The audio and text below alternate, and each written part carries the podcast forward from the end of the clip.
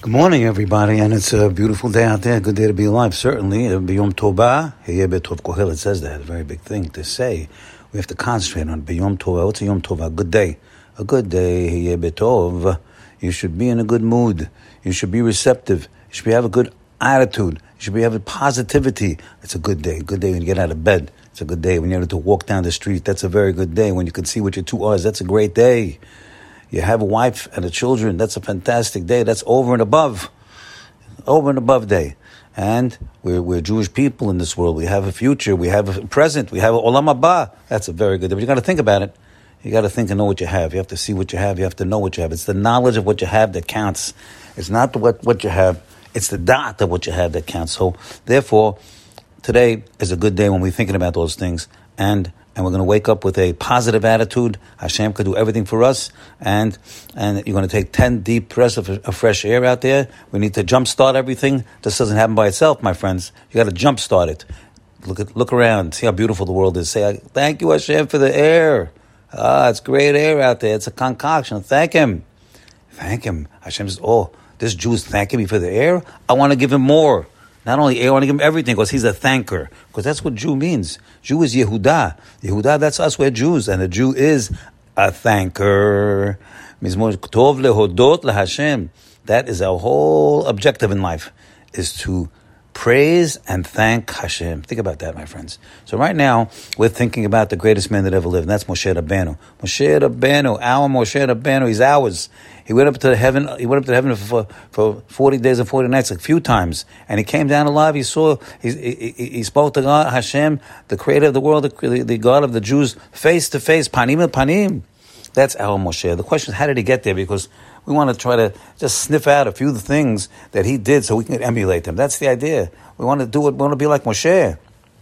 Well, in his beginning, we know Moshe, Moshe was in the palace. He was an Egyptian, basically, full fledged. He had all the rights of an Egyptian. He was going to uh, succeed Paro and have all the power and everything, the money, everything. He got everything. They were feeding him grapes. He lying down in the lying down a, on a hammock and feeding him grapes. Could you imagine? One day he decided to leave the palace.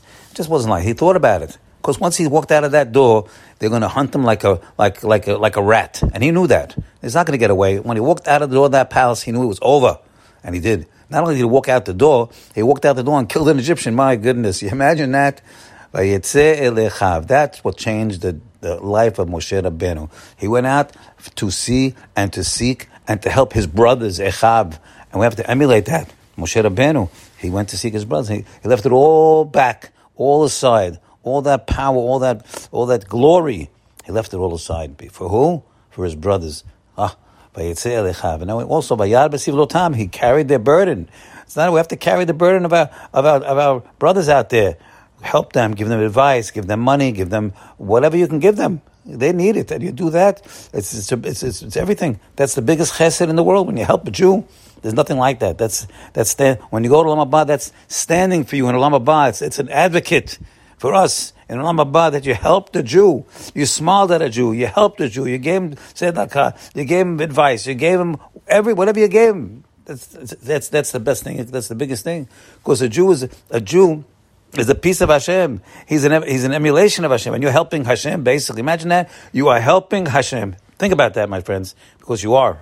You're helping Hashem's creation and his and, and, his child. We are the firstborn child of Hashem. When you help a Jew, you're helping the firstborn child of Hashem. So right now, we're thinking about Moshe Rabbeinu. We're trying to emulate him. So he was he went out to his brothers and he was kind. He showed kindliness. He helped the daughters of Yitro. They were at the well. They're being bullied. They're being bullied at the well, and he took care of them over there. He took care of that Egyptian too. One punch in the head, he took care of him, or whatever he did to them. They didn't they didn't make it alive. So where we're seeing these traits of Moshe of kindliness. And you know, if he if he didn't leave that palace at that time, he'd still be there till today. Ramon says he wouldn't, he wouldn't have got out. Would have been there today. But let's just take a quick look at, at what do you mean? What does it mean? Anav mikol adam, humble. What does humble mean? That's a deep subject. Humble. Let's see Rashi. Rashi says two words.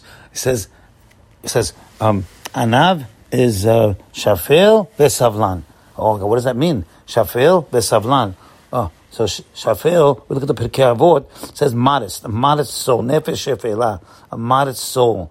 Ah, so, so, so Shafel is is, is, is, is a modesty, and it's lowness, and and and that's shafil. That's a character trait of Moshe Rabbeinu. Now, savlan, savlan is something we can touch.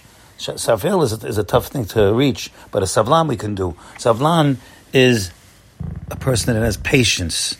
Patience. You don't just jump. Patience with your with your with your wife. Patience with your children. Patience with people in shul. Patience with with everything that, that, that with your customers, with your with your with your workers. Patience. Patience, and the, the, the ultimate Kelm will even tell you, got to even have patience with the bus, waiting for the bus stop. Patience with the elevator. Don't keep pushing the button, pushing, pushing, pushing the button. That shows that inside of you, you are you have you're an arrogant person. You have arrogance because you say, "Who do you think you are, Mister Elevator or Mister Bus? Don't you know who you make waiting for you? Don't you know who I am?"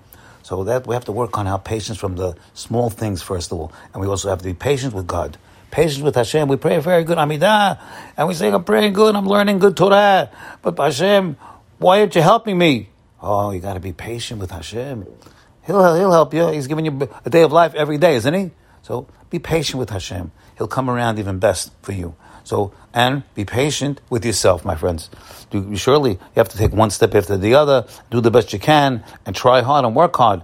But Sometimes it's going to take time, so be a little bit patient. So we're learning from the greatest man of all time, Moshe Rabbeinu, our great, great progenitor that, that brought down the Torah from Shamayim. Have a great day today. Bye.